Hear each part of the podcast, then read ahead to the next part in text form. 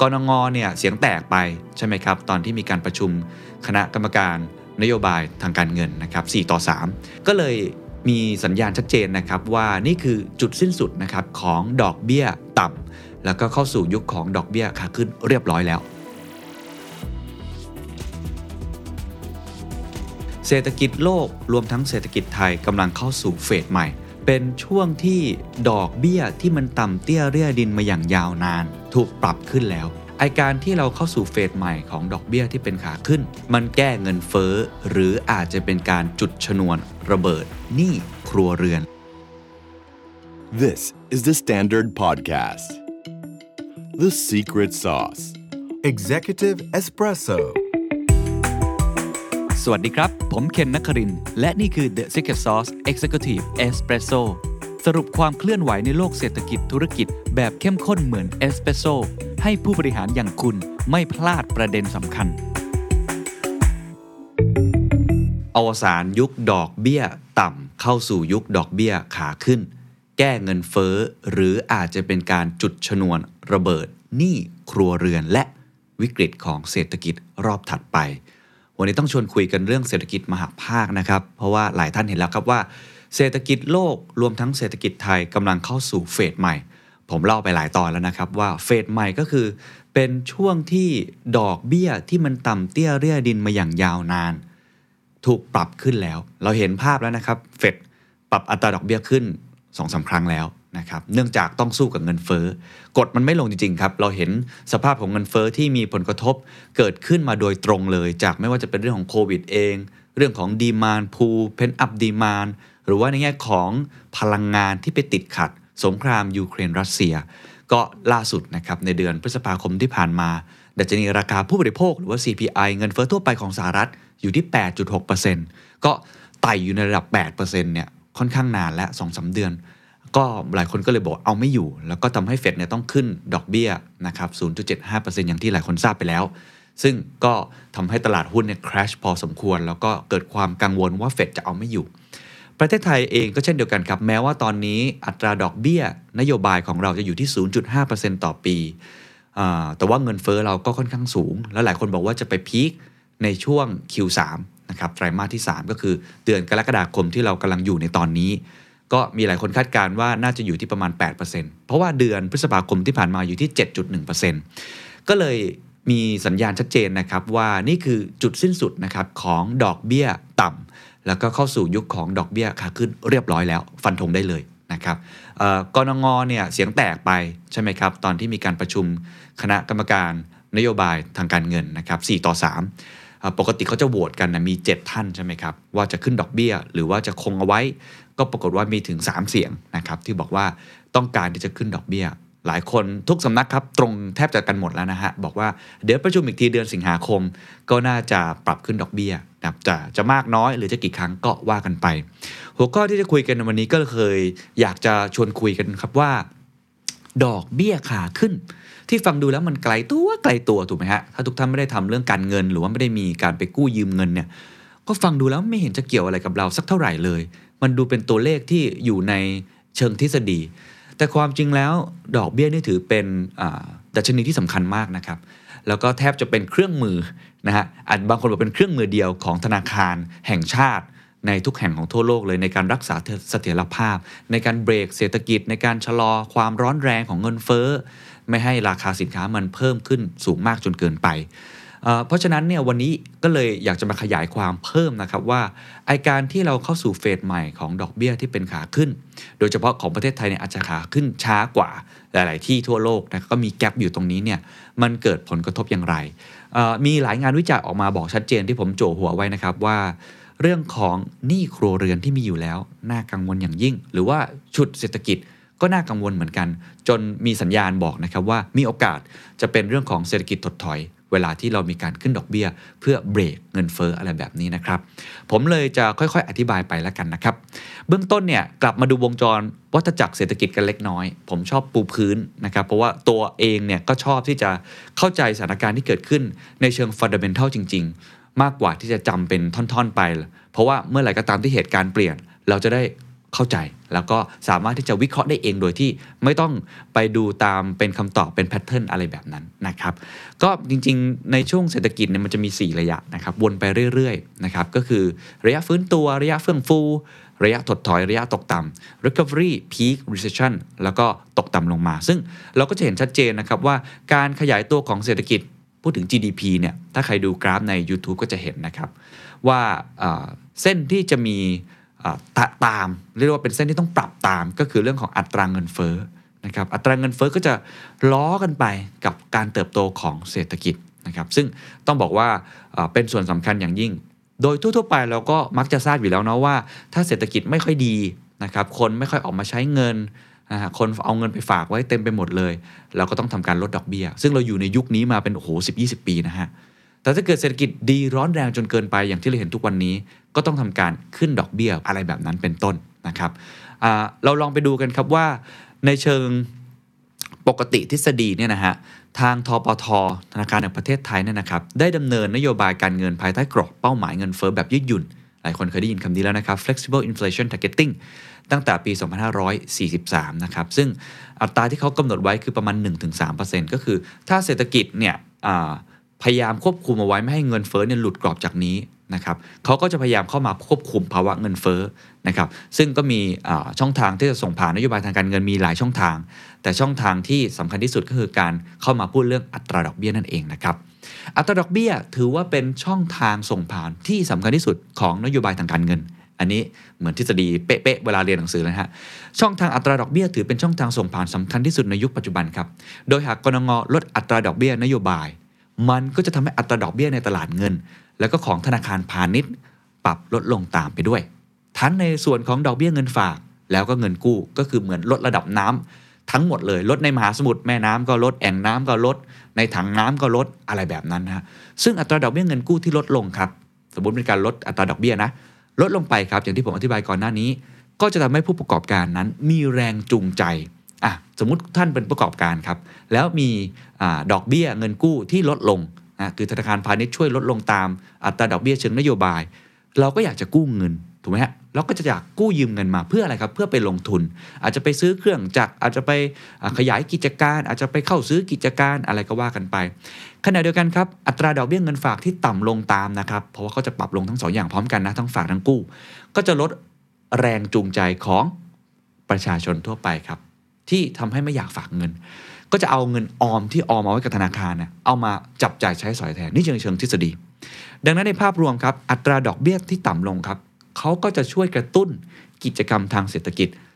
ในทางตรงกันข้ามครับ ซึ่งเรากำลังอยู่ในยุคปัจจุบันนี้นะครับ อัตราดอกเบี้ยนโยบายถ้าปรับเพิ่มสูงขึ้น เช่นในสหรัฐอเมริกานะครับหรือว่าในยุโรป กิจกรรมทางเศรษฐกิจและอัตราเงินเฟ้อ ก็จะมีแนวโน้มชะลอลงตามก็ตรงกันข้ามเลยครับซึ่งเมื่อพิจารณาร่วมกับสถานการณ์ในปัจจุบันครับที่ประเทศไทยกำลังประสบภาวะเงินเฟ้อรุนแรงในรอบ 10 กว่าปี ก็ถือว่าเป็นโจทย์ใหญ่นะครับว่าประเทศไทยเนี่ยจะรับมือกับสถานการณ์นี้อย่างไร เพราะอย่าลืมครับว่า ต้นทุนของการขึ้นดอกเบี้ย มันก็มีเช่นเดียวกัน ทางคณะกรรมการนโยบายทางการเงินนะครับได้ออกมาพูดแล้วนะครับว่า ตอนนี้สถานการณ์คือเงินเฟ้อมันหนักมาก เงินเฟ้อก็คือทำให้พวกเราเนี่ยมีต้นทุนในการใช้จ่าย ถ้ามองเป็นผู้บริโภคเนี่ยมันก็ซื้ออะไรก็แพงไปหมดล่าสุดก็ เบียร์ใช่ไหมครับ เบียร์ก็จะขึ้นราคาอะไรแบบนั้นเป็นต้น น้ำมันก็แพงอะไรก็แพง ต่อเดือนเนี่ยคิดออกมาเนี่ยโอ้มันเป็นหลักหลายร้อยบาทเหมือนกันนะ ยิ่งถ้าเป็นคนที่มีรายได้น้อยก็ค่อนข้างลำบาก ในขณะเดียวกันครับ ถ้าเขาทำการขึ้นดอกเบี้ยไอ้ราคาที่ขึ้นสูงนี้มันก็จะช่วยนะครับชะลอลงก็คือลดอัตราเงินเฟ้อลงถูกไหมฮะแต่การขึ้นดอกเบี้ยนั้นก็มีต้นทุนเหมือนกัน มันไม่ใช่ทุกอย่างได้มาฟรีๆครับ การขึ้นดอกเบี้ยก็อย่างที่ผมเล่าไปแล้ว มันก็จะทำให้ ต้นทุนในการกู้ยืมเงินของพวกเรา ก็เพิ่มขึ้นเช่นเดียวกัน หรือถ้าใครติดหนี้อยู่หนี้รถหนี้บัตรเครดิต หรือใครที่เป็นหนี้ลอยตัวเนี่ยมันก็จะลอยตามถูกไหมฮะก็ทำให้เป็นภาระค่าใช้จ่ายเหมือนกัน แต่ตรงนี้ต้องย้ำครับว่าทางธนาคารแห่งประเทศไทยได้ประเมินออกมาแล้วนะครับ ว่าการขึ้นอัตราดอกเบี้ย จะส่งผลที่เป็นการเพิ่มต้นทุนให้กับพี่น้องประชาชน น้อยกว่าความร้อนแรงของเงินเฟ้อ ผมย้ำอีกครั้งครับเขาออกมาแล้วเขาทำผลวิจัยไปแล้วนะครับ บอกว่าการขึ้นอัตราดอกเบี้ย มีผลที่เป็นภาระของพวกเราเนี่ยน้อยกว่าที่จะปล่อยไว้เฉยๆ ให้เงินเฟ้อมันไปเรื่อยๆ อันนี้เลยเป็นสัญญาณที่ค่อนข้างชัดเจนนะครับว่า ในเดือนหลังจากนี้สิงหาคมที่ประชุมกันเนี่ยทางกรงมีแนวโน้มที่น่าจะปรับขึ้นดอกเบี้ย เพราะว่าโอเค เดือดร้อนเหมือนกันแหละ แต่ว่าอย่างน้อย ก็ทำให้เราเดือดร้อนน้อยกว่า เพราะเขามีการคำนวณเป็นตัวเลขออกมาอย่างชัดเจนแล้ว อันนี้คือธนาคารแห่งประเทศไทยออกมากล่าวในลักษณะแบบนั้นอย่างชัดเจนนะครับอะทีนี้เราลองไปดูสาเหตุกันบ้าง นอกจากสาเหตุที่ผมพูดไปแล้วนะว่าธนาคารแห่ไทยทำผลวิจัยมาแล้วแบบเมื่อกี้เนี่ยมันมีอื่นๆอะไรบ้างที่ทำให้หลายนักวิจัยค่อนข้างมั่นใจว่ารอบหน้ามาแน่และเข้าสู่ยุคดอกเบี้ยขาขึ้นแล้ว อันที่หนึ่งก็ชัดเจนครับภาวะเงินเฟ้อ นะครับตอนนี้ก็เงินเฟ้อรุนแรงอยู่แล้วอของประเทศไทยเนี่ยยังไม่ถึงขั้นเป็นดีมันพูอินฟลชันเหมือนสหรัฐหรือในยุโรปนะครับผมเพิ่งกลับมาจากหลายแห่งในแถบสแกนดิเนเวียนเนี่ยชีวิตปกติมากๆมากถึงมากที่สุดครับ ไม่มีคำว่าโควิดอยู่ในพจนานุกรม อาจจะมีอาจจะติดแต่ไม่สนใจครับ ติดโควิดออกมาใช้ชีวิตด้วยซ้ำฮะก็เป็นเรื่องปกติไป เพราะฉะนั้นdemand พูมันกลับมาค่อนข้างมาก แต่ว่าประเทศไทยอาจจะต่างนิดนึง นะครับก็คือเราเป็น cost push inflation อย่างที่ผมกล่าวไปหลายครั้ง ก็คือต้นทุนมันเพิ่มสูงขึ้น แต่ demand ยังไม่กลับมาเต็มรูปแบบ แน่นอนหลังจากเดือนกรกฎาคมที่เราเริ่มผ่อนคลายมาตรการ ให้ถอดหน้ากากได้แล้วอะไรแบบนี้ผมเชื่อว่า demand ก็จะเริ่มกลับมาและสถานที่ ท่องเที่ยวก็จะกลับมาฮอตฮิตอีกครั้งหนึ่งอันนี้ต้องบอกเลยว่าเวลาผมลงสนามบินสุวรรณภูมิก็จะเริ่มเห็นนักท่องเที่ยวเนี่ยมามากขึ้นเรื่อยๆ อันนี้ก็เป็นตัวเลขที่ชัดเจนหลายคนก็คาดการณ์ไว้แล้วนักท่องเที่ยวน่าจะเพิ่มขึ้นเพราะฉะนั้นดีมานพูก็จะกลับมาด้วย ก็กลายเป็นว่าเงินเฟ้อของไทยเนี่ยถ้าเราไม่รีบสกัดไว้ก่อนเนี่ยไอ้คอสพุชที่มันมีอยู่แล้วเนี่ยมันจะมาอีกขยักหนึ่งด้วยดีมานพูนะครับ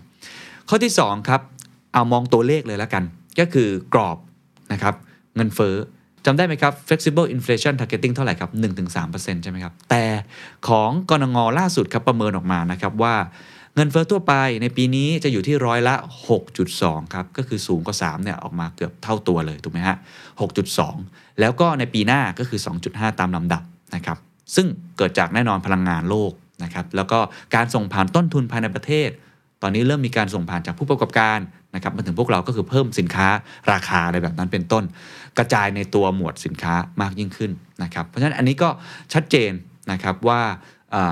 อัตราเงินเฟ้อของประเทศไทยอะโดยรวมทั้งปีเนี่ยจะอยู่ที่ประมาณ 6.2 ก็ทำให้หลายคนก็บอกว่า โอ้โห ก็น่าจะ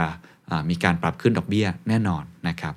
อีกข้อหนึ่งข้อหนึ่งครับข้อ3ครับกรงงก็เชื่อว่าไทยนะครับน่าจะเติบโตมากขึ้นก็คือเศรษฐกิจเนี่ยมันเริ่มกลับมาขยายตัวอีกครั้งหนึ่งก็เป็นเรื่องปกตินะครับขยายตัวเขาบอกว่าปีนี้น่าจะอยู่ที่ 3.3%นะครับปีหน้าเนี่ย 4.2%อันนี้ก็เป็นเหตุผลที่ชัดเจนนะครับเพราะว่าพอเศรษฐกิจเริ่มกลับมา ก็แสดงว่ามาตรการทางการเงินนโยบายต่างๆเนี่ยก็ความจำเป็นในการที่จะไปผ่อนคลายมันก็ลดลงก็ตึงตัวได้มากขึ้น นะครับ อันนี้คือเหตุผลหลักๆที่ทำให้หลายคนบอกว่าสัญญาเนี่ยค่อนข้างที่จะชัดเจนมากๆนะครับ ยังมีอีกนิดนึงครับผู้เชี่ยวชาญในเรื่องของความพร้อมของเศรษฐกิจไทย ที่จะต้องรับมือกับการขึ้นอัตราดอกเบี้ยนะครับ คุณกิริดาเผาพิจิตนะครับอ่าจาก TDI ได้กล่าวไว้ครับว่า หากพิจารณาจากอัตราการเติบโตของเศรษฐกิจไทยในปีที่ผ่านมานะครับก็คือประมาณ1.6%ตัวเลขคาดการณ์ของกรงงปีนี้ 3.3%เนี่ยเขายังบอกว่านี่ถือว่า ขยายตัวแล้วหรออาจจะพูดอย่างนั้นก็ได้ คือยังไม่สามารถกลับไปสู่จุดเดิมในช่วงก่อนวิกฤตโควิดก็คือ 2019 ได้ ก็ทำให้หลายคนก็ยังกังวลอยู่ว่า เฮ้ย รีบขึ้นอัตราดอกเบี้ยไปหรือเปล่า อันนี้ผมพยายามเอามาให้ข้อมูลเห็นจะได้เห็นหลากหลายมุมนะครับ แล้วก็ตัดมาครับก็คือเรื่องของอค่าเงินฮะ อันนี้ก็เป็นอีกปัจจัยหนึ่งนะครับ เพราะว่าเฟดเนี่ยมีการขึ้นดอกเบี้ยใช่ไหมครับ มันก็จะเป็นการกดดันนะครับให้เงินบาทเนี่ยอ่อนค่า ตอนนี้เงินเยนอ่อนค่ามากใช่ไหมครับ ของเราเนี่ยก็เริ่มประสบปัญหานี้เช่นเดียวกันนะครับ คุณรุ่งนะฮะสงวนเรืองจาก global market ธนาคารกรุงศรีอยุธยาครับ ระบุว่าการอ่อนค่าของเงินบาทและสกุลเงินอื่นในเอเชียครับ เป็นผลนะฮะมาจากการปรับขึ้นของนโยบายทางการเงินของเฟดเพื่อดูแลเงินเฟ้อในฝั่งอุปสงค์ที่เกิดขึ้นจากการฟื้นตัวทางเศรษฐกิจ เขาบอกว่าการขึ้นดอกเบี้ยต่างๆเนี่ยของเฟดทำให้กองทุนต่างๆ เทขายสินทรัพย์ในเอเชียนะครับแล้วก็กลับไปถึงเงินดอลลาร์ทำให้สกุลเงินในภูมิภาคนี้ก็แน่นอนครับก็คืออ่อนค่าลง ในช่วงแรกครับที่ท่าทีการขึ้นดอกเบี้ยยังไม่ดุดันแบบตอนนี้ เพราะว่าประเมินเงินเฟ้อต่ำไปเนี่ย ก็ทำให้ต้องมาไล่ขึ้นดอกเบี้ยเพิ่มจาก 0.25 เป็น 0.5 เป็น 0.75 และยังมีแนวโน้มที่จะปรับขึ้นอีก ก็ทำให้ผลกระทบของสกุลเงินในเอเชีย ยังมีโอกาสที่จะอ่อนลงไปเรื่อยๆนะครับ แล้วก็ลองดูพิจารณาอัตราแลกเปลี่ยนนะครับ ผมเช็คมาณวันที่ประมาณต้นเดือนกรกฎาคมแล้วกันนะฮะหกรกฎาคม นับตั้งแต่ต้นปีเป็นต้นมาเนี่ยก็คือประมาณ year to date เนี่ยนะฮะเอ่อ7.18%แล้วเรียบร้อย เงินบาทได้อ่อนค่าไป เงินบาทอ่อนค่าไปแล้ว 7.18%เปรียบเทียบกับสกุลเงินดอลลาร์นะครับก็ตอนนี้อยู่ที่ 35.5 บาทนะครับแล้วก็ถือว่าไออัตราที่อ่อนค่าแบบนี้เนี่ยถือว่าอยู่ในลำดับที่ 5 ของภูมิภาคนี้ เป็นรองใครอันดับหนึ่งแน่นอนครับเงินเยนนะครับสองครับเงินวอนครับสามเงินเปโซ แล้วก็สี่เงินดอลลาร์ไต้หวันนะครับตามลำดับก็คือ 17% 9% 8%แล้วก็ 7.7%ก็ทำให้เชื่อว่าทางธนาคารในประเทศไทยนะครับต้อง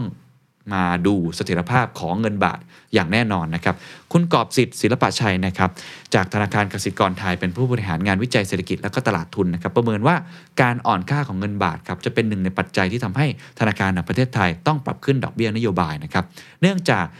5%ของต้นทุนเงินเฟ้อของไทยในปัจจุบันนั้น มาจากอัตราการแลกเปลี่ยน หากปล่อยให้ค่าเงินบาทนั้นอ่อนค่าไปเรื่อย ๆ ก็จะยิ่งสร้างแรงกดดันต่อเงินเฟ้อนะครับนี่คือปัจจัยทั้งหมด ที่ทำให้นักวิเคราะห์นะมองนะครับว่าเออน่าจะมีการขึ้นดอกเบี้ยนะครับอะทีนี้มองไปแล้วไปดูเรื่องผลกระทบบ้างดีกว่าว่าอะถ้าเกิดว่าในเดือนสิงหาคมประกาศขึ้นดอกเบี้ย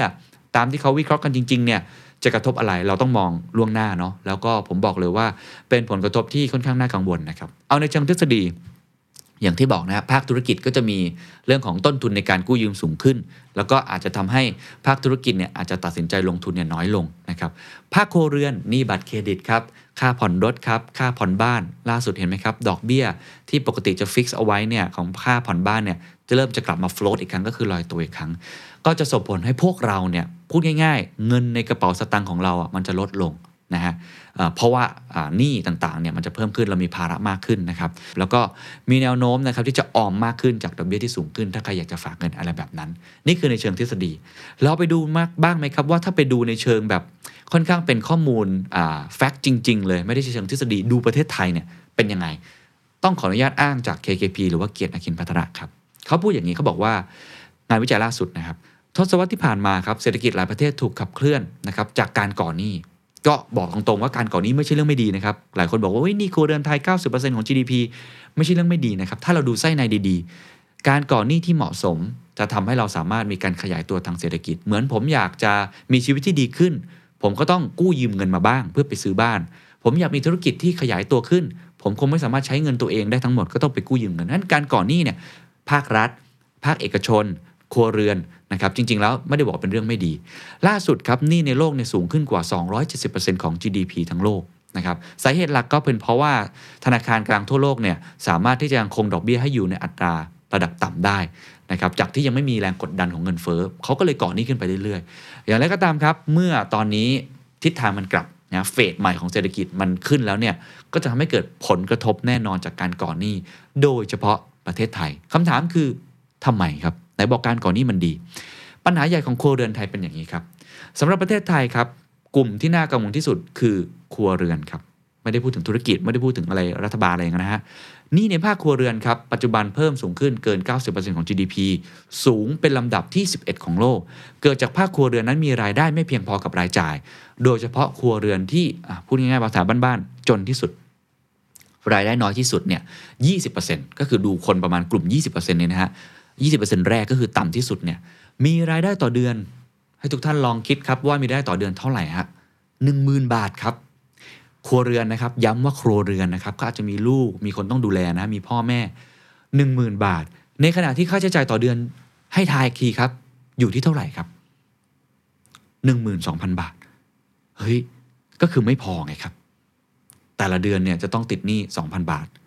ครัวเรือนก็เลยจำเป็นครับ จะต้องมีการกู้ยืมเงินเพื่อมาบริโภคทำให้สัดส่วนหนี้เพื่อการบริโภคระยะสั้น เมื่อเทียบกับหนี้ครัวเรือนทั้งหมดของเรานั้นมากกว่าประเทศที่พัฒนาแล้วครับ ระยะสั้นนะ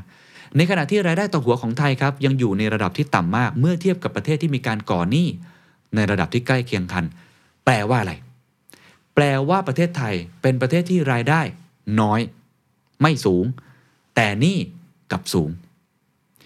ย้ำอีกครั้งประเทศไทยเป็นประเทศที่รายได้ ต่ำแต่นี่สูงมันดีไหมล่ะครับ มันเลยน่ากังวลไงครับ ผลกระทบของเรานั้นหนักกว่าประเทศอื่นๆครับเขาบอกว่ามีโอกาสจะส่งผลกระทบต่อเศรษฐกิจ รุนแรงและหนักกว่าประเทศอื่น เนื่องจากประเทศไทยเป็นประเทศที่มีความเหลื่อมล้ำด้านความมั่งคั่งสูงที่สุดในโลก ตามการรายงานของ Credit Suisse นะครับทำให้หนี้เนี่ยมีแนวโน้มกระจกตัวอยู่ที่ใครครับก็ 20%ข้างล่างเมื่อกี้แหละครับ ก็คือ ครัวเรือนที่มีรายได้น้อยที่ปกติ รายได้ก็ไม่เพียงพออยู่แล้ว งานช่วงนี้ก็หายากมากขึ้น สัดส่วนสินทรัพย์ต่อหนี้ที่ต่ำกว่าทำให้เมื่อดอกเบี้ยสูงขึ้นครับ ครัวเรือนกลุ่มนี้ต้องลดการบริโภคลง เพื่อมาจ่ายหนี้จนกลายเป็นปัญหาต่อเศรษฐกิจ ยิ่งไปกว่านั้นครับครัวเรือนเหล่านี้ครับยังมีตะกร้าสินค้าคำว่าตะกร้าสินค้าก็คือต่อเดือนเขาใช้จ่ายอะไรบ้างนะครับในตะกร้าทั้งหมด ผมเคยจัดไปตอนหนึ่งแล้วนะครับว่า คนที่มีรายได้น้อย ตะกร้าสินค้าส่วนใหญ่ครับ ในร้อยเปอร์เซ็นจะใช้จ่ายไปกับ 2อย่างครับ 1. อาหารครับ ก็คือสิ่งของจำเป็นต้องกิน 2. ครับ พลังงานครับ เพราะยังไงเขาก็ต้องเติมน้ำมันจะต้องใช้แก๊สหุงต้ม ถูกไหมฮะ เพราะฉะนั้นกลุ่มอาหารและพลังงานนี้กลุ่มที่มีรายได้น้อย จะใช้สูงกว่าค่าเฉลี่ยครับทำให้ผลกระทบจากเงินเฟ้อมีมากกว่าแน่นอนเราเห็นตัวเลขชัดเจนแล้วนะครับ จากทางกระทรวงพาณิชย์ครับ เงินเฟ้อของไทยที่เพิ่มขึ้นสูงนั้น ส่วนใหญ่มาจากพลังงานและอาหารที่ส่งผ่านมา ยังไม่มีสินค้าอื่นที่จะส่งผ่านมานมากนักอะผมเปรียบเทียบอะผมแล้วกัน ผมเนี่ยถ้าเทียบค่าอาหารกับพลังงาน เมื่อเทียบกับค่าใช้จ่ายที่ผมใช้ต่อเดือน แน่นอนเป็นสัดส่วนที่ไม่เยอะ ผมอาจจะใช้จำนวนเอางี้จำนวนจำนวนการกิน หรือว่าจำนวนของการเติมน้ำมันต่างๆเนี่ยไม่ได้ต่างจากครัวเรือนที่มีรายได้น้อย แต่ผมมีกำลังซื้อไปซื้อสิ่งอื่น ผมซื้อเสื้อผ้าได้ ถูกไหมฮะผมไปซื้ออเครื่องเล่นเกมได้ ผมไปใช้จ่ายเดินทางท่องเที่ยวอย่างอื่นได้ แต่คนที่มีรายได้น้อย เงินทั้งหมดที่เขาหามา เข้าไปใช้กับเรื่องอาหารและพลังงานครับนั่นทำให้ถ้าเงินเฟ้อตรงนี้สูงขึ้นและดอกเบี้ยเพิ่มสูงขึ้นอีก ความสามารถในการจ่ายคืนหนี้จะลดลง และจะทำให้ทิศทางของหนี้เสียไทย แน่นอนครับ อันตรายเพิ่มขึ้นแน่นอน ปรับตัวสูงขึ้นระยะข้างหน้าอันนี้แน่นอน เขาลองเปรียบเทียบกับญี่ปุ่นครับแนวโน้มของญี่ปุ่น เขาบอกว่าของเราเนี่ยมีความคล้ายคลึงกับญี่ปุ่น เริ่มตั้งแต่หนี้ที่อยู่ในระดับที่สูงมาก นโยบายทางการเงินที่ยังผ่อนคลาย แต่เศรษฐกิจไม่เติบโตครับเพราะอะไรครับเพราะถูกปัญหานี้กดดันในระยะยาว ส่วนที่ต่างกันอีกแล้วครับค่อนข้างเป็นข่าวร้าย ญี่ปุ่นเป็นประเทศที่มีรายได้สูงครับค่าของชีพสูงใช่ไหมฮะแต่ไทยยังเป็นประเทศที่มีรายได้ปานกลางอยู่ KKP Research ประเมินว่าในสถานการณ์ที่อัตราดอกเบี้ยปรับตัวสูงขึ้น เศรษฐกิจไทยครับจะได้รับผลกระทบจากปัญหานี้ชัดเจนขึ้น และกำลังจะเข้าสู่วัฏจักรเศรษฐกิจขาลง อาจจะไม่ถึงขั้นถดถอยอะไรแบบนั้น แต่เป็นวัฏจักรเศรษฐกิจขาลงที่ซึมยาวครับ โดยผลกระทบจะเกิดจาก 1. ภาระหนี้ที่จะปรับสูงขึ้นตามดอกเบี้ยครับโดยสัดส่วนหนี้ที่ได้รับผลกระทบโดยตรงก็คือดอกเบี้ยผันแปรที่ผมบอกแล้ว บางคนบอกว่า floating อะไรแบบนั้น เช่น สินเชื่อสำหรับธุรกิจ ซึ่งอยู่ในระดับประมาณ 30-10%ของหนี้ครัวเรือนทั้งหมด 2. ครับหนี้ครัวเรือนที่สูงขึ้นครับจะทำให้การบริโภคเติบโตช้าลงก็มันมีหนี้ฮะก็ไม่อยากจะใช้จ่ายหนี้ที่เพิ่มสูงขึ้นครับจะเห็นผลกระทบต่อเศรษฐกิจที่ชัดเจนในช่วงหลังจากนั้นประมาณ 3-5 ปี และจะรุนแรงขึ้นหากหนี้ครัวเรือนอยู่ในระดับเกิน 80%ซึ่งตรงกับไทยเป๊ะและ 3 ครับ การกระตุ้นการบริโภคด้วยหนี้จะถึงทางตัน ก็คือการก่อหนี้ไม่ได้ทำให้คนใช้จ่าย แม้ว่าการประเมินจุดสูงสุดของวัฏจักรหนี้จะทำได้ยากครับ แต่ไทยมีระดับหนี้ที่ใกล้เคียงกับจุดสูงสุดของหนี้ในอดีตของหลายประเทศ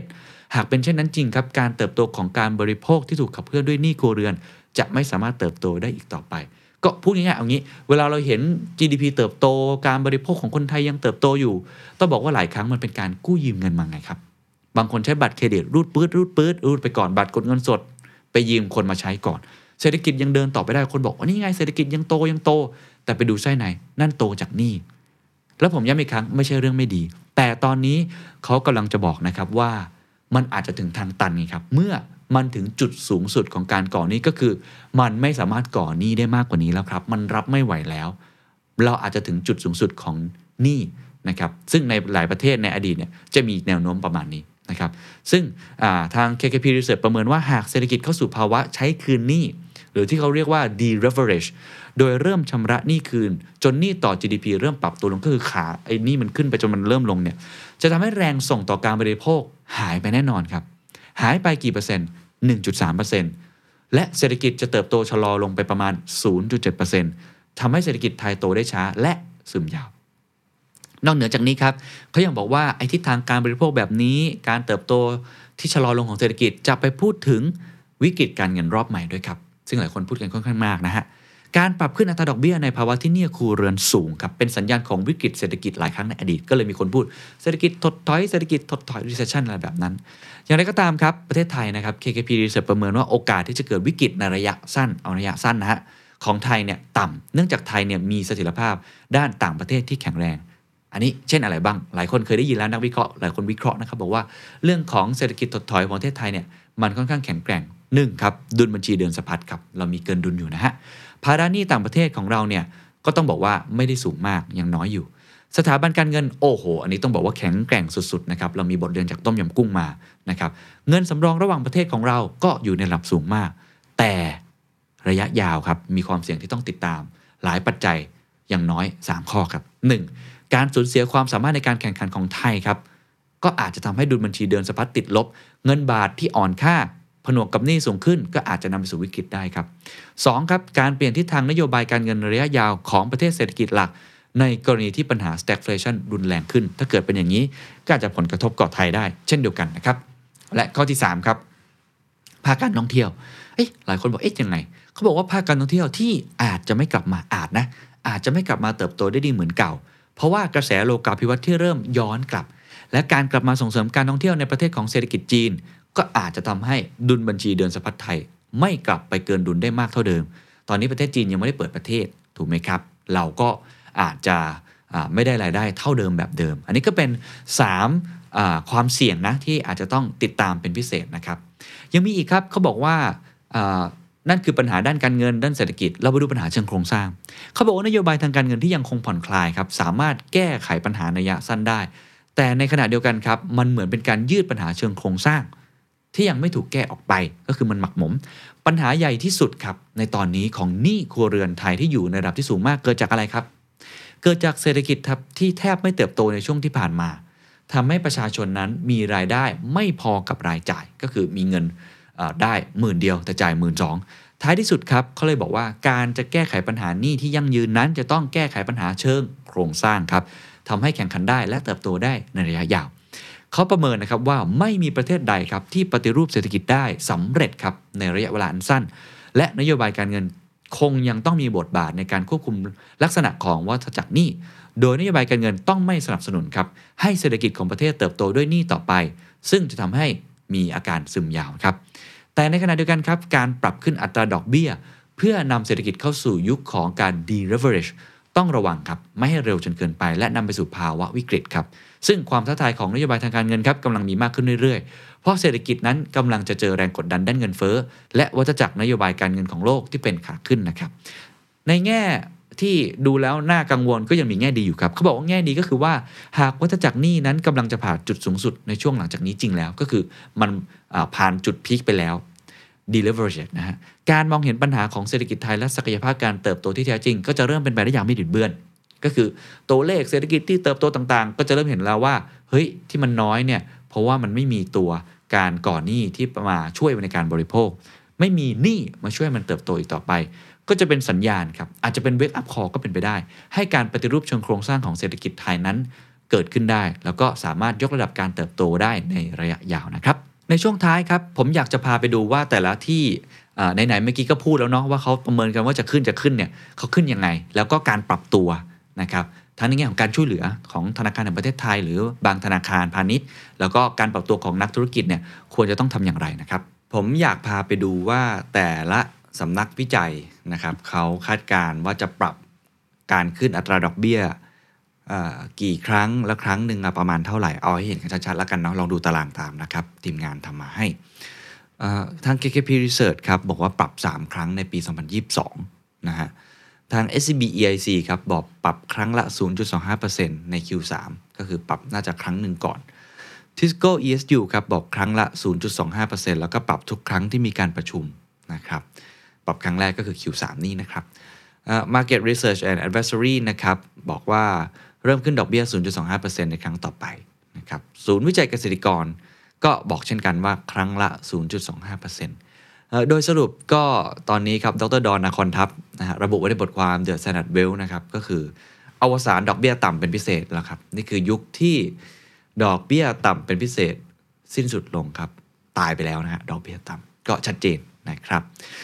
วันนี้มาเจอกันนะครับ เพราะอยากจะขอบคุณครับกราบงามๆเลยนะครับ ที่ติดตามพวกเรามาตลอด 1 ปีกว่าๆของการเปิดช่อง YouTube นะครับ และตอนนี้ตัวเลขก็คือ 4 0 0แสนซับแล้ว เย้ดีใจมากขอบคุณมากนะครับ เพื่อเป็นการขอบคุณแล้วก็ทำให้พวกเรานั้นเป็น The Secret Sauce Club คลับของคนที่อยากจะหาความรู้ต่างๆ เรื่องของธุรกิจ เรื่องของความเป็นผู้นำที่แน่นแฟนมากยิ่งขึ้น รู้จักกันมากขึ้น ใกล้ชิดกันมากขึ้น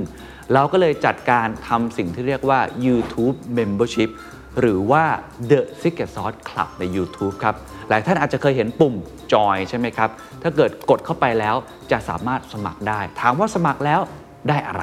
สิ่งที่จะได้แน่ ๆ ครับ หลังชื่อของทุกท่านครับ เวลามาคอมเมนต์จะมี loyalty badge อยู่ครับเป็นเหมือนตราประทับบอกว่าคุณเป็นแฟนเรามากน้อยแค่ไหน แล้ว loyalty badge อันนี้ทีมงานตั้งใจมากครับทำออกมาเป็นรูปซอสมะเขือเทศครับ ก็ล้อกับคำว่า the secret sauce นั่นเองนะครับ มีวิวัฒนาการด้วยครับ ยิ่งเป็นนานขึ้น มันก็จะพัฒนามากขึ้น จากซองซอสมะเขือเทศเล็ก ๆ เป็น 2 เดือน 3 เดือน คอมเมนต์บ่อยๆ แชร์บ่อยๆ คุยกันบ่อยๆนะครับก็จะเริ่มเติบโตนะครับ จนท้ายที่สุดเนี่ยร่างเต็มร่างใหญ่ที่สุดเนี่ยจะเป็นขวดราชาของซอสมะเขือเทศ มีมงกุฎอยู่ด้วยนะครับนอกจากนี้คุณยังจะได้อิโมจิน่ารักน่ารักนะครับ ก็เป็นรูปหน้าตัวการ์ตูนแบบผมเนี่ยนะฮะหน้าร้องไห้ หน้าดีใจ หน้ากำลังคิดอะไรสนุกสนุกอยู่ จะได้คอมเมนต์กันสนุกมากขึ้นด้วยนะครับ ถามว่าจอยนี้ราคาเท่าไหร่ก็ราคาเพียง 50 บาทต่อเดือนเพียงเท่านั้นนะครับสามารถเลือกช่องทางในการชำระเงินได้อย่างสะดวกตามแต่ที่ท่านมีเลยนะครับ หวังว่าจะได้มาเป็น The Secret Sauce คลับกัน คอมเมนต์กัน แชร์กัน แลกเปลี่ยนความคิดเห็นกัน แล้วก็อยู่ด้วยกันเป็นนานๆนะครับ ขอบคุณครับ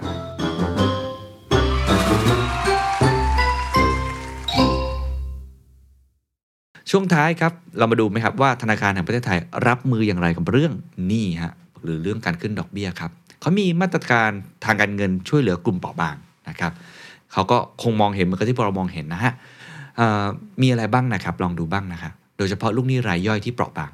หนึ่งครับมาตรการเดิมที่ยังมีผลอยู่ที่ทำมาแล้วอยู่แล้วนะครับมาตรการแก้หนี้ระยะยาว ที่ช่วยสนับสนุนการปรับโครงสร้างหนี้อย่างยั่งยืนแก่ผู้ประกอบธุรกิจ แล้วก็ประชาชนเนี่ยไล่ไปจนถึง 2,566 เลยครับ 2ครับโครงการพักทรัพย์พักหนี้เพื่อให้ผู้ประกอบการนั้นสามารถโอนทรัพย์มาชำระหนี้ได้นะฮะก็ให้สิทธิ์ซื้อคืนภายในระยะเวลาที่ตกลงไว้ อันนี้ยังใช้อยู่ยังทำอยู่นะครับจนถึงสิ้นเดือนเมษายน 2566 ตอนที่เริ่มโครงการนี้ก็ถ้าใครจำกันได้ผมก็เคยไปสัมภาษณ์เลยนะครับ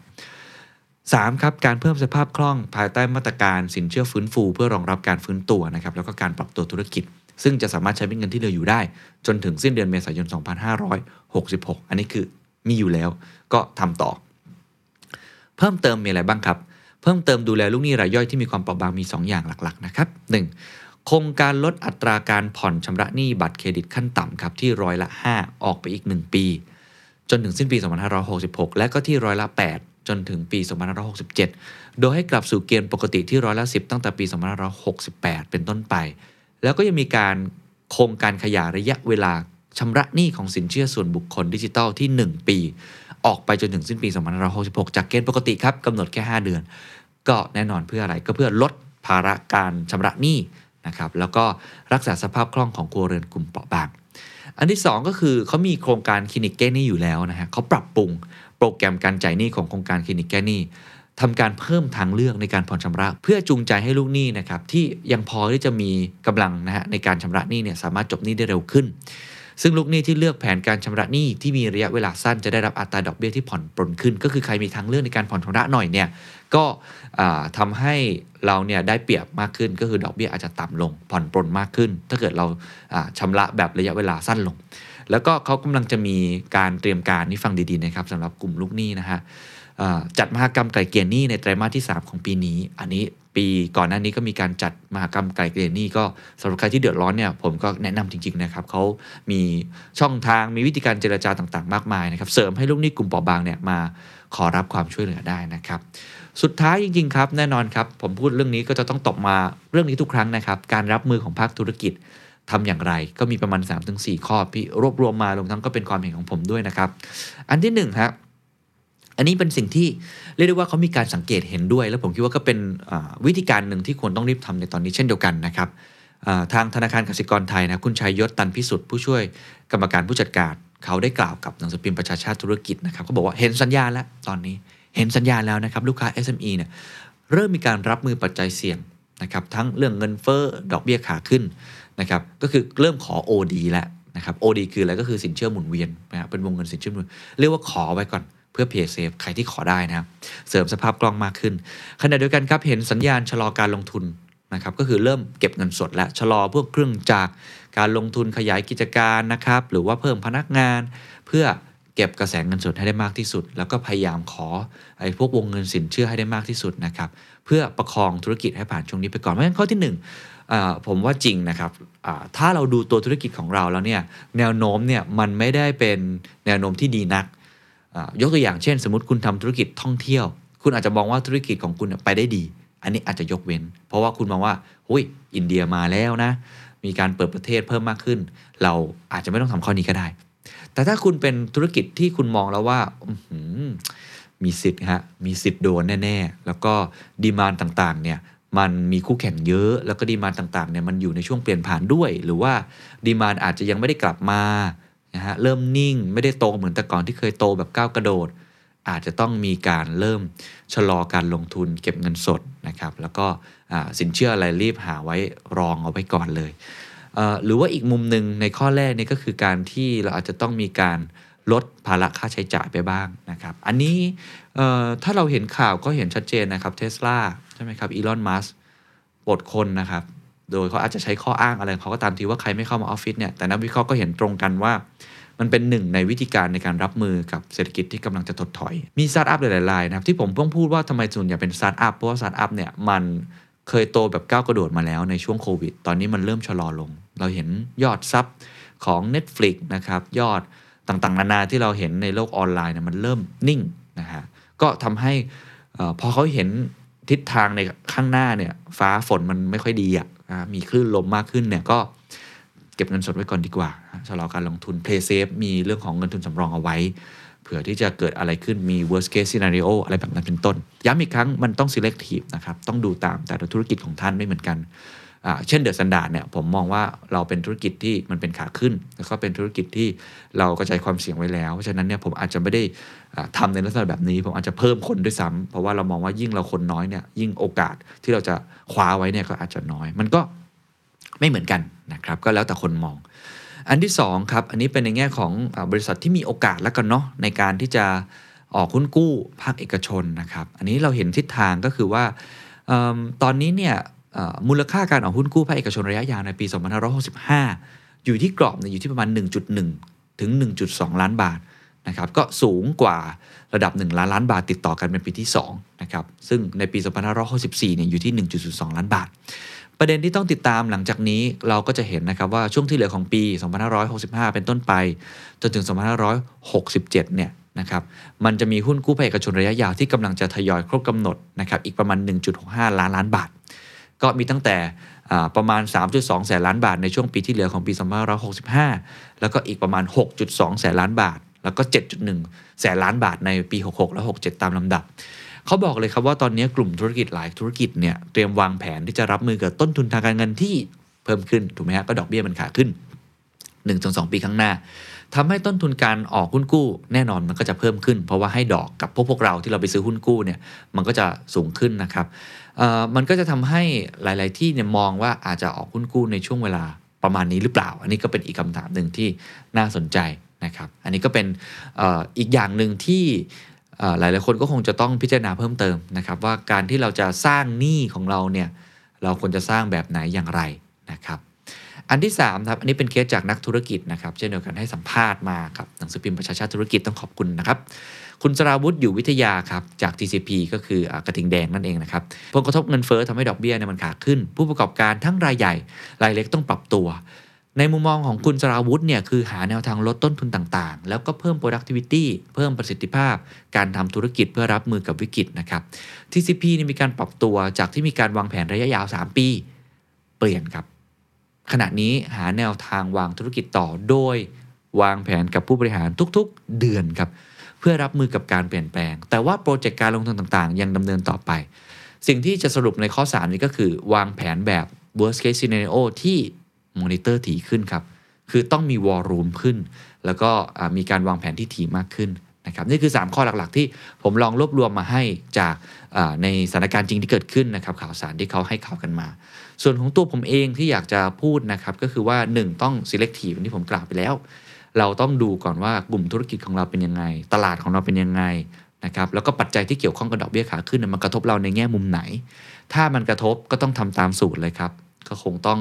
เก็บคองอเข่านะฮะเก็บเงินสด แล้วก็ถ้าจะรีบอ่าเขาขยายวงเงินสินเชื่ออะไรต่างๆ ในช่วงที่ดอกเบี้ยมีตรงนี้รีบต่อรองกับสถาบันการเงินของท่านเลย อาจจะมีเงื่อนไขต่างๆ ที่อ่าทำให้ดอกเบี้ยที่มันอาจจะขึ้นไปเนี่ยคุณไม่ได้รับผลกระทบ รวมทั้ง เพิ่ม productivity ให้ได้มากที่สุดถ้าจะเป็นไปได้ลดรายจ่ายนะครับมีอะไรที่ต้องอเรื่องคนหรือว่าเรื่องเครื่องจักรอะไรต่างๆ ที่ต้องลดก็ลองพิจารณาดู เพื่อทำให้เรามีกระสุนนะครับที่จะทำในตรงนั้น แต่ถ้าอันที่ 2 ถ้าเกิดว่าคุณมองแล้วมันไม่ได้กระทบมากนะครับแล้วก็คุณยังมองว่าอย่าลืมว่าเศรษฐกิจมันขยายตัวนะครับทั้งธนาคารแห่งประเทศไทยหรืออะไรที่เขาออกมาให้ทิศทางเดียวกันว่ามันขยายตัว แต่ไอ้การขยายตัวเนี่ยมันขยายตัวใน sector ไหน คุณก็ต้องไปดู ซึ่งผมพูดได้แน่ๆท่องเที่ยวขยายแน่นอนนะครับ เรื่องของการจับจ่ายใช้สอยน่าจะดีขึ้นนะครับ ถ้าเกิดเขามีการขึ้นอัตราดอกเบี้ยหรือว่าแต่ต้องยอมรับว่าคงเป็นค้าปลีกในบางในบาง sector นะไม่ใช่ทุก sector ถูกไหมฮะสินค้าอย่างพวก อะไรที่มันเป็น luxury หรือว่ามันเป็นราคาค่อนข้างสูงนะครับที่ไม่ได้กระทบเรียกได้ว่าคนรวยอยู่แล้วเนี่ยก็ไม่ค่อยกระทบเอาว่ากันตามตรงเพราะว่าไอ้ดอกเบี้ยที่ขึ้นเนี่ยคนรวยๆเนี่ยไม่ค่อยกระทบเท่าไหร่ ซึ่งเขาไม่กระทบมานานแล้ว ตรงนี้ถ้าคุณทำธุรกิจเกี่ยวกับเรื่องพวกนี้นะครับผมคิดว่าก็ก็ถึงเวลาที่อาจจะต้องบุกเพิ่มขึ้น หรือว่าธุรกิจที่เป็นเรื่องของ digital economy wellness นะครับ sustain สามอย่างที่ผมพูดเสมอๆเลยนะครับหรือแม้กระทั่ง Web three เองก็ตามทีอะไรแบบเนี้ย จริง ๆ ก็ถือว่ายังไปต่อได้ค่อนข้างมาก ที่ผมกล้าพูดอย่างนี้เพราะผมเห็นผมยังเห็นคนกล้าลงทุน แล้วก็จอยเวนเจอร์กล้าที่จะซื้อกิจการ แล้วก็กล้าที่จะขยายไปในทิศทางต่าง ๆ ค่อนข้างมากหา new S curve อะไรต่างๆ อันนี้ก็ต้องพิจารณากันดีๆ ว่ามันอยู่ที่คุณนั้นมองอย่างไรนะครับเพราะฉะนั้นนี่คือภาพรวมทั้งหมดนะครับว่าดอกเบี้ยขาขึ้นเป็นอีกเฟสหนึ่งของธุรกิจอวสานดอกเบี้ยต่ำเป็นพิเศษเรียบร้อย นะครับแล้วก็สิ่งที่น่ากังวลคือระเบิดหนี้ครัวเรือน แต่ว่าตัวของทุกท่านเองที่ทำธุรกิจเนี่ยก็คงจะต้องวางแผนกันดีๆว่าผลกระทบที่เกิดขึ้นนั้นกระทบอย่างไร และคุณจะเดินหน้าต่อไปอย่างไรอย่าลืมครับวอลลุ่มต่างๆ จะต้องเริ่มกลับมาพูดคุยกันมากขึ้นอีกครั้งหนึ่งนะครับ สวัสดีครับ